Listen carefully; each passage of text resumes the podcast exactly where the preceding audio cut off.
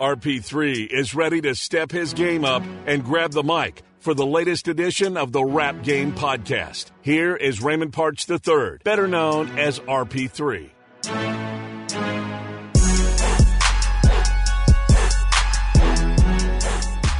Why can't the Saints just have a normal ho hum sort of bye week? Is what I've been thinking all week long. Here they are, three and two, but so much drama around this franchise. Michael Thomas feuding with teammates, being upset about being disciplined by his head coach and the franchise, the offense still looking a little off, the defense still needing work. Oh, and now on top of it, Mayor Cantrell from New Orleans is recommending that, yeah, go ahead and go play your home games in Baton Rouge, basically calling the Saints bluff. We're going to talk all about that. The state of the Saints here as they're on their bye week this weekend with my good friend. He's part of one of the best Saints podcasts out there. It's the Saints Happy Hour podcast. Co-host himself joining us here on the Rap Game podcast, the one and only Andrew Juge. Andrew, good day to you, sir. Oh man, let, us just start off. Why can't the Saints just be, you know, chilled out on the bye week? Why, why, why does it have to be a busy bye week for the, the Saints? Well, Raymond, first of all, thanks for having me on. I'm, I'm a big fan, as you know, and uh, it, it's nice for a change to be on an actual, real podcast, the serious one. Uh, but uh, yeah, but uh, no, th- thanks for having me. And uh, yeah, listen up. I, I try to pump my my sources inside the locker room and that cover the team as much as I can. And you know, one said it so perfectly, which was basically, how could this be a Saints season without drama and and, and uh, something unexpected happening. So that's fair. Uh, you know, you know, in some well, in some ways, par for the course. But yeah, you know, ideally, you want to go into your bye week feeling like you're in a good state of mind, uh, that it's a good time to kind of recover from injuries, and that you're poised on the other side of it uh, to make a run. And, and you know, I personally have never been a fan of a bye week happening this early in the season. You know, I've always been a guy that's like, you can push it back to week eight you know, where you get a little closer to mid-season, where you can kind of assess what you need and what you need to do to get ready for that playoff run. And right now, the Saints are just three and two, and they're in a three-way tie for first place. And we don't really know what Carolina is. Uh, we know we think Tampa's pretty good, uh, but they've been a little up and down, and so there, there's a lot of questions. And certainly, there's a lot of questions surrounding the Saints. Um, but you know, in some ways, I, I feel like a little time away from each other to reflect um, because this team is so talented, and ultimately they want to win a Super Bowl. That, that that's what I keep going back to is based on the talent, based on the goals of the individual players, of the of the goals of the team collectively. They're playing for something bigger than themselves, and I think maybe some time away is going to help them see that more clearly. They are pretty banged up, so I do think it comes at a good time, at least just in terms of healing. And I'm really interested to see what kind of football team, what kind of engagement we get from them on the field coming out of this. So basically, they need some time away to, to kind of refocus and, and take everything to the next level. Is, is that the uh, philosophy you and Ralph do with the uh, Saints Happy Hour podcast, brother? I wish, man. We're we're uh, pedal to the metal every week, so I, I, I wish I could get a break from Ralph, but uh, I mean he's calling me or texting me pretty much daily, uh, obsessing with hot takes on the Saints, and so I kind of have to put up with his, uh, you know, his, his just off the cuff ideas. But uh, no, man, it's it's fun, and you know, I, I'm sure you feel like this on some level. I mean, we we feel so fortunate, and and we find it so fun to be able to do this, and you know, it's a labor of love. We we'd probably do it for free, uh, but but fortunately, we have sponsors and patrons that are kind enough to support us. So. uh you know, it's one of those things where, uh, you know, we'll keep doing it as long as people listen. Let's start talking about, you know, Michael Thomas. Look, this is a guy who's always played with emotion, right? This is nothing yeah. new. He's he's a fiery guy, and that's helped him become one of the top three wide receivers in the NFL. He's an All Pro. He's the hundred million dollar man. So I'm not surprised to see that he's still a little upset about getting into his second fisticuffs with Chauncey Gardner Johnson, especially with reports coming out that Chauncey, uh, by all reports, got the better of of Mike, and he may be a little embarrassed by that. But the suspension uh, is not technically a suspension, right? They they fined him and kept him out of the Monday Night Football game. Do you believe that this is just compacted, Andrew, because the fact that Mike's been hurt and he hasn't been able to play and he hasn't been able to, to scratch that competitive itch, so to speak? Yeah, I, I, absolutely. I think it's a huge part of it. Um, you know, I, I asked a couple uh, sources uh, from, from within the team, uh, you know, and the way I phrased it was, "How worried are you about this whole Michael Thomas deal on a scale of one to ten? Um, and the first one wrote me back and said, "Well, under this hypothetical, are they winning?" And uh, I said, "Okay, let's let's assume they are winning." And the response was, "My level of concern is a one out of ten. And then I said, "Okay, what about if they're not winning?" And the response was, "Okay, it's a it's a seven or an eight. Um, and you know the other the other source, you know, his, his response. Am I allowed to curse on this podcast? Yes, you are. Use colorful. Okay.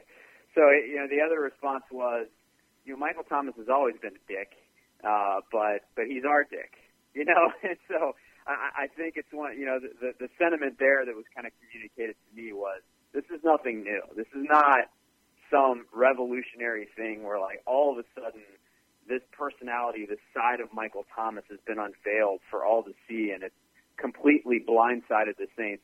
They know who he is. He, he's a he's a highly emotional, highly competitive guy. Um, you know, from what I understand, Michael Thomas doesn't have a ton of personal relationships. He doesn't have, you know, the, these outlets outside of football. Like he really is 100% all the time focused on football. His life is focused around getting as fit, eating as healthy as priming himself to be as good as he can be. He goes to practice. He goes at 110%. He goes home and he goes on Twitter and social media and he reads all these negative comments about him to fire himself up. He jabs back at people. He wakes up and he does it all over again. That's his life. And so when you think about a guy like that, and you know, there's been the comparisons to Michael Jordan, and obviously the Saints haven't won a championship, multiple championships with him. But I, I when I'm just talking about the mentality of the athlete and how he's wired, I think the comparison is pretty apt, and I've heard that from a lot of people. Um, and so he, he he's hard to get close to, and I just think he's one of those guys where take him off the football field, he can't play because of his injury. And I just think he's going a little stir crazy, and I think it's really, really frustrating for a guy like that because his life and his whole world revolves around being on the field producing at a high level. Let's talk more about on the field and what what we've seen here through five games, Andrew. They're three and two, and you and I have talked about this, but they don't feel like a team with a winning record. They don't feel like the Saints that we've grown accustomed to, that the team that's won three straight NFC South championships and that has won 13 games. They, they feel more like an 8 and 8, 9 and 7, like they did their training camp at the Greenbrier kind of team more than more than a Super Bowl contender. Um, is that the feeling that, you, that that you get about this team, and is that something that can quickly be changed in a matter of a few games? I think it can be changed absolutely uh, because you've seen glimpses of it. You've seen Brees for stretches play like the Brees we know, and especially if you look at the most recent game against the Chargers. My God, I mean, he, he was awesome in the two-minute drill. If you look at how he played right before halftime, when he brings the team down, they score a touchdown, and that's that's throwing the script out, right? That's that's there's no. That's right. That's Drew no calling his own plays, not Sean Payton calling the plays. That's right. And the yeah. offense looks amazing when they let Drew call the plays and not Sean. I'd like to point that out. Yeah, yep. So, you know, this is really just him kind of doing his thing and commanding just plays here and there and, and playing a little bit more natural. Um, but, you know, the two minute drill, they go and they score before halftime. And then with the game on the line, uh, you see him orchestrate a perfect drive all the way down the field. And then, of course, you know, it ends with the Taysom Hill touchdown run. But you know, he got him to that point. That ties the football game. And then in overtime, uh, he, he comes back down and, uh, leads them to a field goal, which you know easily could have been a touchdown. But I, I just thought that when the stakes were the highest in two minute drill, that's when Drew looked his best. So you've seen him kind of showcase his skill set. The offensive line to me hasn't played their best. They've been up and down. There's been moments. Uh, Alvin Kamara has looked amazing. Cam Jordan has had moments. Demario Davis has had moments. Lattimore has had moments. You know, he had the big tackle to win the game against the Chargers. But to me, they're they're just not playing at their peak level, and so I think maybe COVID, lack of practice. I mean, those are all things to blame. if you look at the defense, I think a lot of fans are upset about the defense, but if you're into betting, you know that the overs are covering it like over 56%. And the over, the over unders each week keep going up because Vegas and, you know, the betting companies are trying to catch up with these high point totals and, and they're still covering. It's, it's not getting high. It hasn't caught up yet. And so I just think the defenses are really far behind. Um, and it's hard when you're not tackling as much at practice and you're not working on technique stuff as much. And I think it hurts the defense more than it hurts the offense. So it, it's not a Saints issue. I think it's a league wide issue in terms of that side of the ball. Uh, but ultimately, I think it, it's going to be interesting to see because there is kind of this locker room question mark right now. And I, I don't even think it's just Michael Thomas. I think it dates back to the things that Brees said, the reaction of his teammates, the apology, uh, how some maybe didn't accept it, whereas some were maybe frustrated with Drew that he apologized at all. So there's that that whole turmoil combined with the Michael Thomas stuff. To me, th- this it's not that there's a problem in this locker room; it's that it's fragile. And I think you win, all problems go away. You lose, people start pointing fingers. That's a story as old as time, mm-hmm. and I, I I just think this locker room is a little bit more fragile. So I just think yes, there is an opportunity to get to back to your question. I think there's an opportunity for this team to be really good, but because they're fragile, I think they have to come out of the bye week firing on all cylinders. If they don't, I start to get pretty worried. And the, the state of the locker room, I've picked up on that as well, Andrew. And for me, you know, there was an idea briefly floated around about, you know, helping shore up the secondary, bring in someone like Earl Thomas, who has had his issues at his last at his last stop. And I said, any other year, if you would have asked me that before the start of the season, do you think the Saints could absorb someone like Earl Thomas? I'd be like, yeah. I think the locker room is strong enough. You got Cam, you got Demario Davis, you've already added Malcolm Jenkins, you got Drew and all this other stuff. But as it stands right now, I don't think they could handle bringing in a big personality that they would need to put in check because there is something off about this team, the feel of this team, the locker room. It does not feel like a cohesive team. And I know they all said the right things, Andrew, about Drew's apology, and Demario Davis went on, I think, GMA and was like, oh, yeah, we're good. It's, it's all good now. I don't think it is. I think there's some remnants of that from the summer, and then Michael yeah. Thomas, and the fact that they've had some injury issues and, and stuff like that. And, you know, and look, here's the other thing that we haven't talked about COVID has made everyone stressed, right? You and I have been stressed by COVID it, it, to expect that it's not the same thing in a locker room is is naive, and I think that's also playing a role in this as well. Well, I'm stressed out anytime I talk to you, Raymond. No, I'm just kidding. um, Thank you, Andrew. But no, I, I, I do I do think that COVID kind of. I mean, we we've just seen it with uh, with with the protests and everything. I and not that you know, I'm not trying to diminish the, the importance and, and, and the legitimacy of those, but I think there's a reason why that happened in, in this time in history. It's that people were quarantined, and you know, I think there's just heightened awareness and heightened stress around important issues in general. We're seeing that in, in society, and and I think it's true at every level. You know, and so yes, if families, parents are more stressed than they normally would be, and I think it's true of a football team too. You know, they they have families. You know, they're they're probably seeing their fam. You don't see your family a lot during football season. You probably see them even less right now because of the precautions that you have to take. So I do think it's more stressful on everyone, and you know, so I, I think that's a great point. Um, but I, I still think the Saints are a solid locker room. I, I agree with your comments about Earl Thomas. I, I would I would put it like this: Think about since Sean Payton has started with the Saints in 2006. I can think of P.J. Williams a couple years ago getting a, a one-game suspension. I can think of Khiry Robinson off the top of my head, but how many players has Sean Payton suspended in season that missed a game for disciplinary reasons? I, I can count them on one hand, and I, I can only think of two off the top of my head.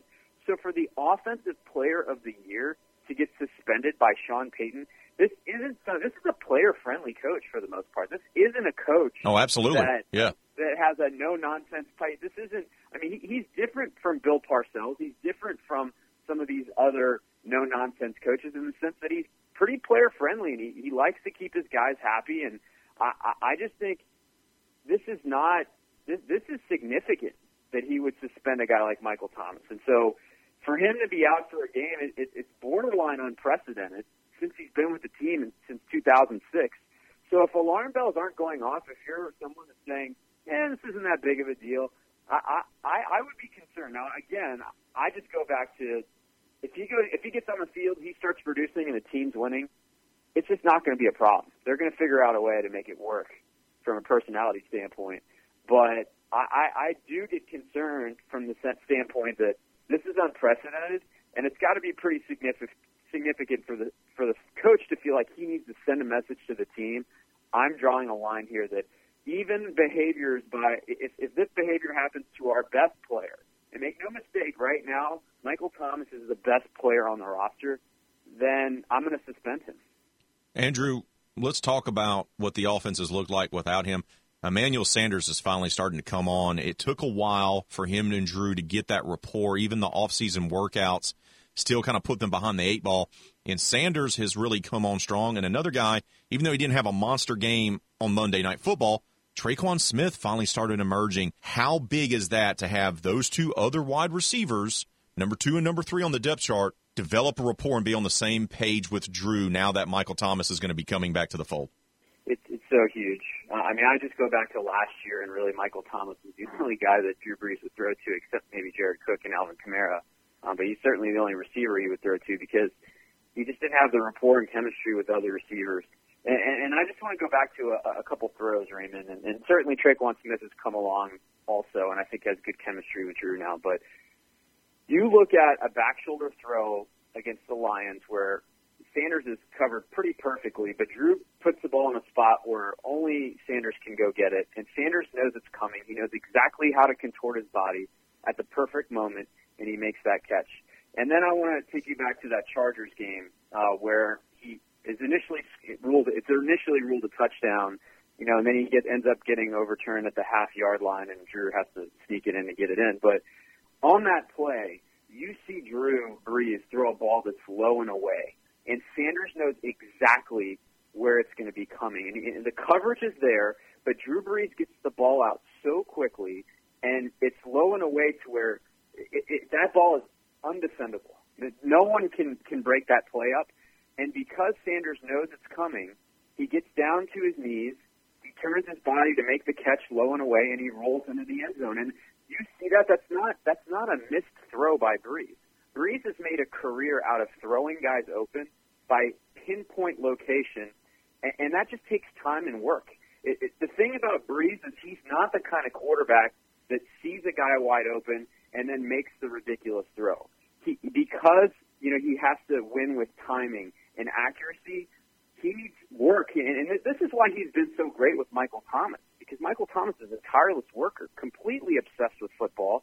He, you know, hey Drew, want to spend an hour after practice working on our routes and ball locations, and they do that together, and that's why they have that chemistry. As good as Michael Thomas is, why he catches 150 balls in a year and what makes him special is that he knows exactly where Drew Brees is going to put it, and he knows where to go get it, and he knows how to sell it with his body to make it make it impossible for the defender to stop it. And those are the nuances.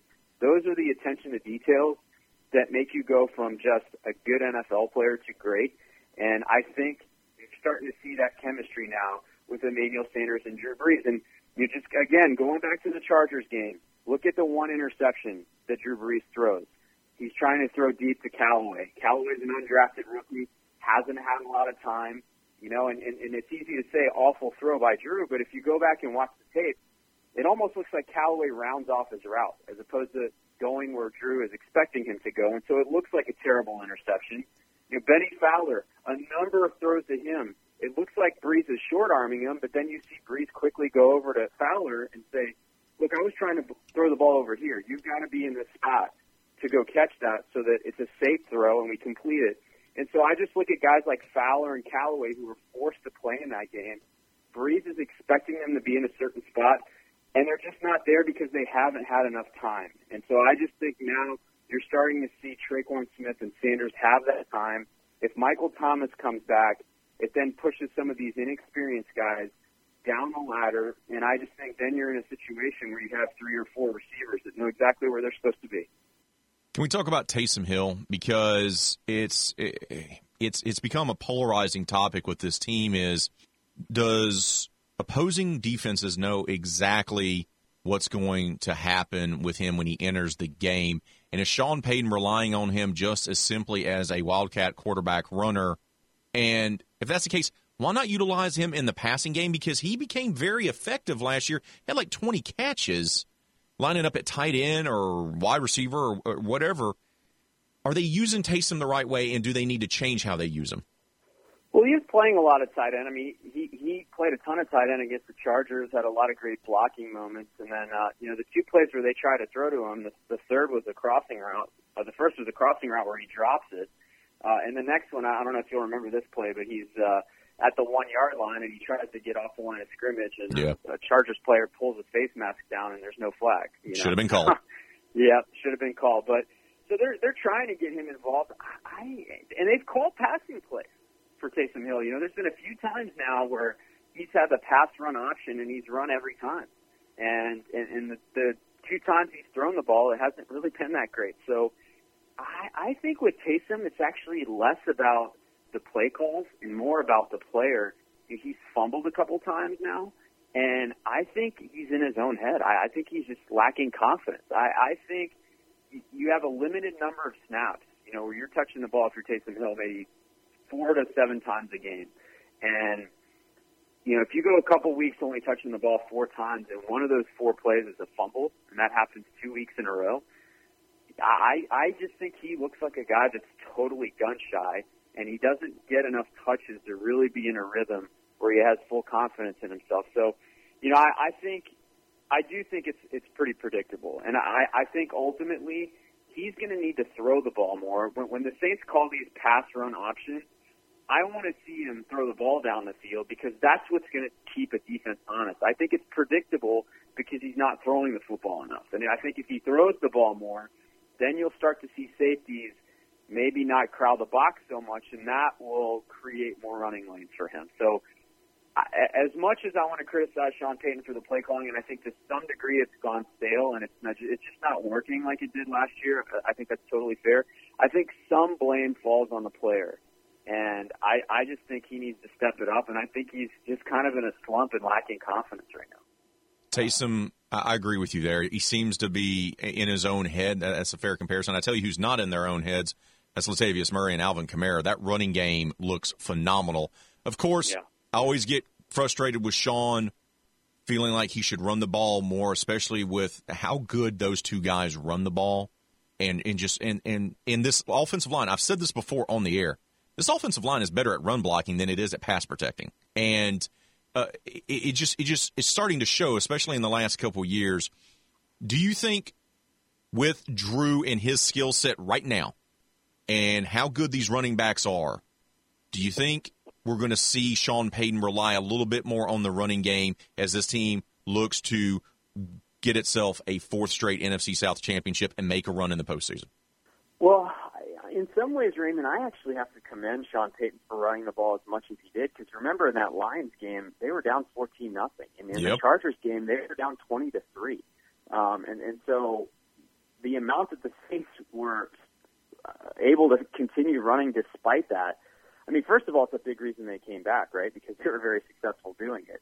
Um, but but I, I was actually pleasantly surprised to not see Sean Payton get really stubborn and say, okay, well, we're throwing every play. Cause that, that would have been a mistake, and I, they would have lost those games.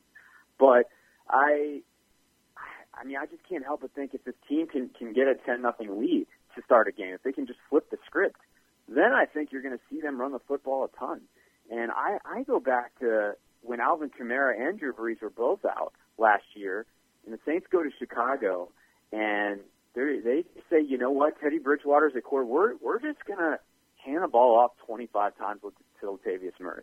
That's our game plan because we don't believe the Bears front can stop the run, and we don't want to get in a game where Khalil Mack is sitting on top of Teddy Bridgewater for the whole game. So that's what they did. They handed the ball off to Latavius Murray, and I can't remember exactly, but I, I want to say he had like 148 yards rushing or something, uh, you know, kind of in the 150 range, and, and he was incredible in that game. And I, I, I've, I've remembered that game fondly ever since, Raymond, and it kind of goes to what you're saying. Like, at what point do the Saints just become a power running football team because Kamara and Murray are just that good.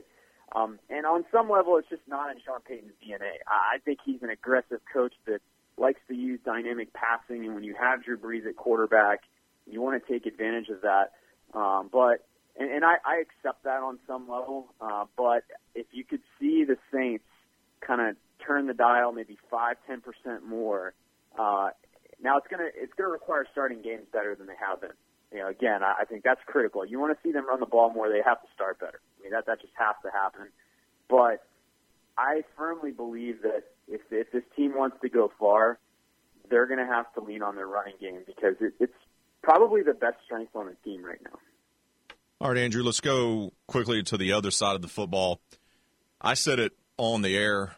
I thought Malcolm Jenkins was going to make a huge difference on this team's defense because now you would have a leader on all three levels of the defense. You already had Cam on the line. You had Demario Davis, who's one of the best leaders and a guy that, hell, when I talk to him, I've had him on my show. I want to run through a wall for him. And then you bring in Jenkins, and we know how socially active he is for uh, justice issues. But I thought this is a guy, he's been there, he's done it. He's won two Super Bowls, he's coming back to the Saints. And you know what? He's going to mentor Marcus Williams and PJ Williams, and he's going to help make them better. He's going to make Marshon Lattimore better. Through five games, brother, I, I hate to say it. Boy, it, it doesn't look like that's happened. And it doesn't look like Jenkins is the same player that he was. He looks like he's lost a little bit of a step to it am, am I jumping to conclusions too much just after five games, or does it look like it's been a downgrade from Vonn Bell to Malcolm Jenkins? Yeah, Uh, you know, I, think with Malcolm Jenkins, first of all, I, haven't, I have seen moments from him, so I'm not ready to conclude that he's done or that he's washed or that he just he just doesn't have it anymore because he's made a number of impressive plays this season. Uh, you know, he's, he's been good blitzing off the edge. He's had sack. He's had a sack. Came close to coming up with a huge interception. Drops it. Um, you know, he, tackling wise, I mean, he, he's lit some guys up. So there, there's been Malcolm Jenkins moments. Um, and I'm not talking about Malcolm Jenkins when he used to be on the Saints. I'm talking about Malcolm Jenkins in his prime with the Eagles. There's been those moments. And then there's also been moments where, you know, I mean, obviously, we could go back to the Raiders game where Darren Waller just completely embarrassed him. Um, and, and you know, just he's gotten flags and he's given up touchdowns. So there there's been some other moments that are poor. Uh, but I'm with you. I think a reason to bring him in is to elevate maybe the players around him, and that certainly hasn't happened because the level of play of the secondary has dropped significantly. Uh, I did think it was um, interesting that in overtime, the Saints sent one captain out uh, to do the coin toss, and it was Malcolm Jenkins. Um, so that that was the guy that went out there, and so on some level, I, I do still think this team inside the building they love him. They really respect him, and the, the, his teammates love him, and so I, I do think he has the ear and the respect of the locker room. And he had a great interview on CBS Radio um, this week where he was asked about Michael Thomas in that situation, and I thought he gave the picture perfect answer that held Michael Thomas accountable to his actions, but also lifted up his teammate and, and made sure to communicate that hey, he's our guy, we love him, we're counting on him, and so that was a good leadership moment for him. So my thing, Raymond, right now is it's kind of a mixed bag for Malcolm Jenkins, both on and off the field. You know, I, I'm just not seeing what I hoped for at all times but I'm seeing enough signs of positivity that make me hopeful. Um, I think ultimately, I go back to why did the Saints sign Malcolm Jenkins and why did they sign Emmanuel Sanders? If you look at their playoff exits the last three years, they've lost on soul crushing plays, you know, walk off plays the last three years. And I just go back to when you look at Emmanuel Sanders, his pedigree, the number of Super Bowls he's won with different teams, Malcolm Jenkins has won a Super Bowl. Those guys know how to play when the stakes are the highest. And those guys know how to win these playoff games by making one play when the season's on the line. And I just think the way the Saints have exited the playoffs the last three years, they're counting on those two to elevate the teammates around them in those moments because that's kind of the stumbling block that has been in front of the Saints the last three years, and they're counting on Jenkins and Sanders to get them over that hump. And so I think the ultimate test for Malcolm Jenkins is not in the here and now. I'm satisfied to at least see, like I said, moments of it, although it's been very inconsistent. But I think whether or not this is a good signing will ultimately be dictated by the plays that he makes and the plays that his teammates make in the most important moments because that's why he was brought back into the building. Andrew, one more question on the defense. Mm, heading into the season, we thought the defensive line would be one of the bigger strengths of this team, but Cam, as you pointed out, has not played up to his level. Neither really has Sheldon Rankins, and Davenport hasn't even been barely on the field. Is that just as much of a concern to you as the secondary? Well, honestly, if you had asked me that a week ago, uh, I, I would have said I don't see how the Saints can win games with them playing like this. Uh, I don't see how they can come anywhere close to meeting their goals and expectations uh, with with this level of play. Uh, you know, Jordan was has been mostly invisible through the four, first four games. Rankins has been even more invisible than that. And Davenport has been most invisible of all because he hasn't been on, even on the field. So, you know, I, I would say my my level of panic was was at a ten um, pre prior to the Chargers game. Now, you know, you want to take this with a grain of salt because the Chargers they were missing three starters, and their offensive line is, is as bad as it gets right now in the league. Uh, but that said, Cam Jordan led the team with 10 tackles.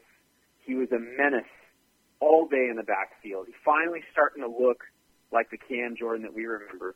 That's encouraging. Uh, Rankins has five tackles, two tackles for a loss. He has a sack in that game. He was very disruptive in the backfield. That was the first time that I really saw the, that quickness of his first step, being able to get in the backfield and be so disruptive. And I really haven't seen a game like that from him in two years. Um, so that was really encouraging. And then, you know, Marcus Davenport, I mean, he didn't play a ton, but he, he was disruptive too, and you saw his athleticism, and he was able to get a couple good hits on Herbert. So I think in totality, if you look at that game, again, you've got to consider what they were up against, which is a very beat up, poor offensive line in the Chargers. But that showed me at least enough to have hope. Uh, so whereas before the Chargers game, I was in a state of panic. I'm now hoping that this bye week gives them a little time to heal, that it, it's given them a little bit of confidence based on they're going in the bye week with, with a tremendous performance. And I would say that was by far the best game for the defensive line all season. And oh, by the way, Trey Hendrickson has kind of come out of nowhere and has been one of the most pleasant surprises of this team. He has four and a half sacks through five weeks. And uh, he's the one guy that's really stepped up and played maybe even above his level uh, during the absence of Davenport. And so I, I'm hopeful. I'm very hopeful that they've finally turned a corner and we're going to see another side. So, you know, I, I feel a little bit differently about the defensive line now than I did a week ago. All right, Bud. Bye week's going to wrap up, and then they got an interesting three game stretch. The schedule – actually is favorable towards the back end because teams that we thought were going to be legit contenders, the 49ers and the Eagles, uh, look yeah. to be some of the worst teams in the league. The Niners have been hit, uh, plagued by the injury bug and a little bit of the Super Bowl hangover, injuries, and just some just bad play uh, is kind of doomed the Eagles. So the schedule favors the Falcons, Saints. Falcons look like potentially. Uh, right. So th- there, there's yeah. easy wins ahead down the road. But that three game stretch coming up is key for me for the Saints. At home against Teddy Two Gloves, who's coming off a 300 yard performance himself. He's starting to click with his uh, play caller, uh, Joe Brady. And then after that, it's on the road at the Bears, who have an awful offense, but that defense is absolutely salty. And then at Tampa Bay with the rematch with uh, the Golden Boy. How key will that three game stretch be for the Saints if they want to reclaim the cha- uh, the division championship and make another run. Raymond, that uh, that comment, the Golden Boy, that that that sounded a little tongue in cheek. Uh, well, you know, well, you know, Andrew, because I heard all off season that you know Tom Brady and Rob Gronkowski. Oh, you know, the Tampa Bay Buccaneers are Super Bowl contender. You know, they're going to win the division. They're going to win the NFC. Everyone penciled them in as if it was, you know, it just, I just. Uh, I, I just hate all that. It just frustrates me to no end. You hear it every year. There's always a team that the national people all get over and like this team's going to go to the Super Bowl and they end up going seven and nine or you know eight and eight. Uh, sorry, I'm not. I have not been wowed by Tampa so far this year. They got a great front seven, but I have not been wowed by the Buccaneers. So yes, it was a little tongue in cheek. It's it's just nice that for a change that Tom Brady has to play in in a real division that's not full, not not full of children. You know, uh, the I mean, Jets. Yeah, the Jets, the Bills, the Dolphins. He, he's had 15 years of. He's like, wait a minute, I don't understand. These other teams just don't roll over and let us win all our games. Um, so anyway, it, it, it's nice for him to be tested. But listen, I, I think these next three games, and I said this on your show, I, I think it's a fork in the road for the team. Um, I, I think we're going to learn a lot about the Saints over this three game stretch because Chicago I, I think they're a very vulnerable and beatable team, but they're playing for a lot uh, because of their record right now. That's the thing. When, when a team is good based on their record, even if they're maybe not as good as their record indicates, then the stakes are higher, and so you get a, a, a better effort from them. And I, I just think the Bears are going to come ready to play, and uh, you know, obviously they're not playing great at the quarterback position, which is a huge help for the Saints. And Carolina's trending upwards. Uh, Teddy Bridgewater has played amazing even without Christian McCaffrey. Uh, and like you said, the, the Joe Brady experiment, I wasn't so sure about how that was going to work out, but at least so far it's working. And, um, you know, obviously Tampa, a lot of people felt at the beginning of the year like this, this was a, between them and the Saints to win the division, and so far they're both three and two right there at the top. So uh, I I think the Saints look they've had a lot of injuries, they've had a lot of banged up players, uh, even Lattimore, I would say, who played against the Chargers, to me, his hamstring did not seem right in that game. So I think you would just look at hopefully getting Janoris Jenkins back, you know, Lattimore closer to 100%, get Michael Thomas back, get the offensive line at 100%.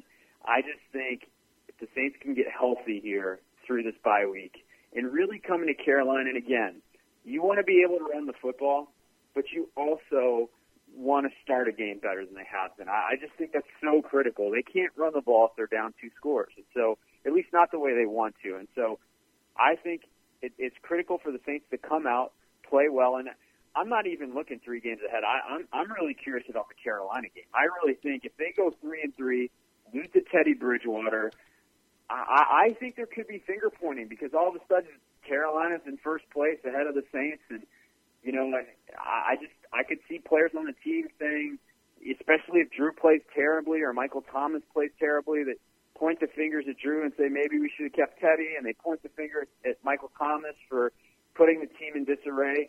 And, and I could see it going off the rails pretty quickly.